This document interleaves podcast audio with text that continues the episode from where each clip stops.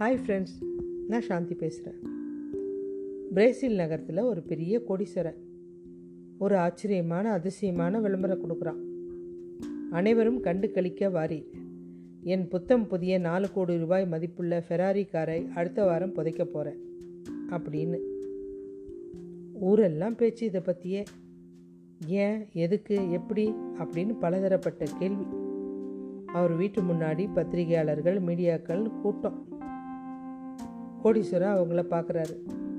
Sir ஏன் sir இந்த முடிவு எடுத்தீங்க? அப்படின்னு கேட்குறாங்க இவரும் ஒரு வரியில் தான் நான் பதில் சொல்லுவேன். இதை தாண்டி என்னை எதுவும் கேட்கக்கூடாது. சரி சொல்லுங்கள் சார். நான் இறந்த பிறகு எனக்கு உதவும். அதனால தான் அப்படின்னு கிளம்பிட்டார். அவ்வளவுதான். ஒரு வாரம் மீடியா இது விஷயமா கலந்துரையாடல் பேட்டின்னு நடத்தி மொத்தத்தில் அவனுக்கு முட்டாள் இறந்த பிறகு கார் எப்படி உதவும்? இது கூடவா தெரியாது அவனுக்கு?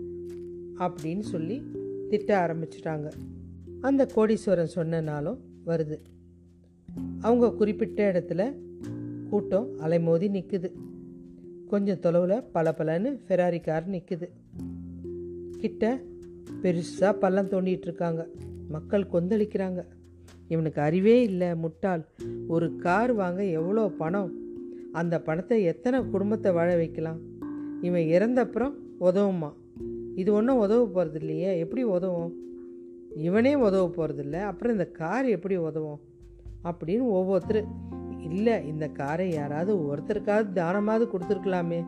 ஒரு புண்ணியமாவது கிடைக்குமே. ஒருத்தருக்கும் உதவலையே அப்படின்னு எல்லாம் ஆதங்கமாக பேசி திட்டிகிட்டு இருக்காங்க. கோடீஸ்வரர் பேச தொடங்கினார். யாராவது முட்டாள் இந்த காரியத்தை செய்வானா? நான் இந்த காரை புதைக்க போகிறதில்ல உங்ககிட்ட ஒரு உண்மையை புரிய வைக்க தான் இந்த முறையை நான் தேர்ந்தெடுத்தேன். நான் இந்த நாலு கோடி ரூபாய் காரை புதைக்க போகிறேன்னு சொல்லி ஒரு வாரம் ஆகுது.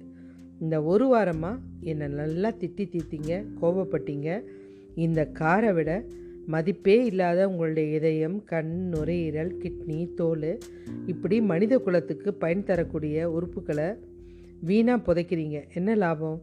அதை யாருக்காவது தானம் தரலாமே.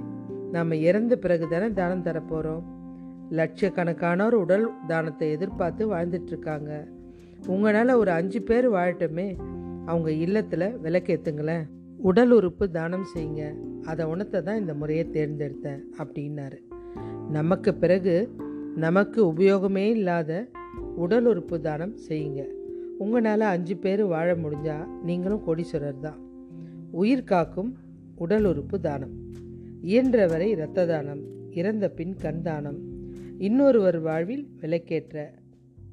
பிடிச்சா லைக் பண்ணுங்கள் ஷேர் பண்ணுங்கள் கமெண்ட் பண்ணுங்கள் மீண்டும் ஒரு நல்ல தலைப்பில் இணைவோம்.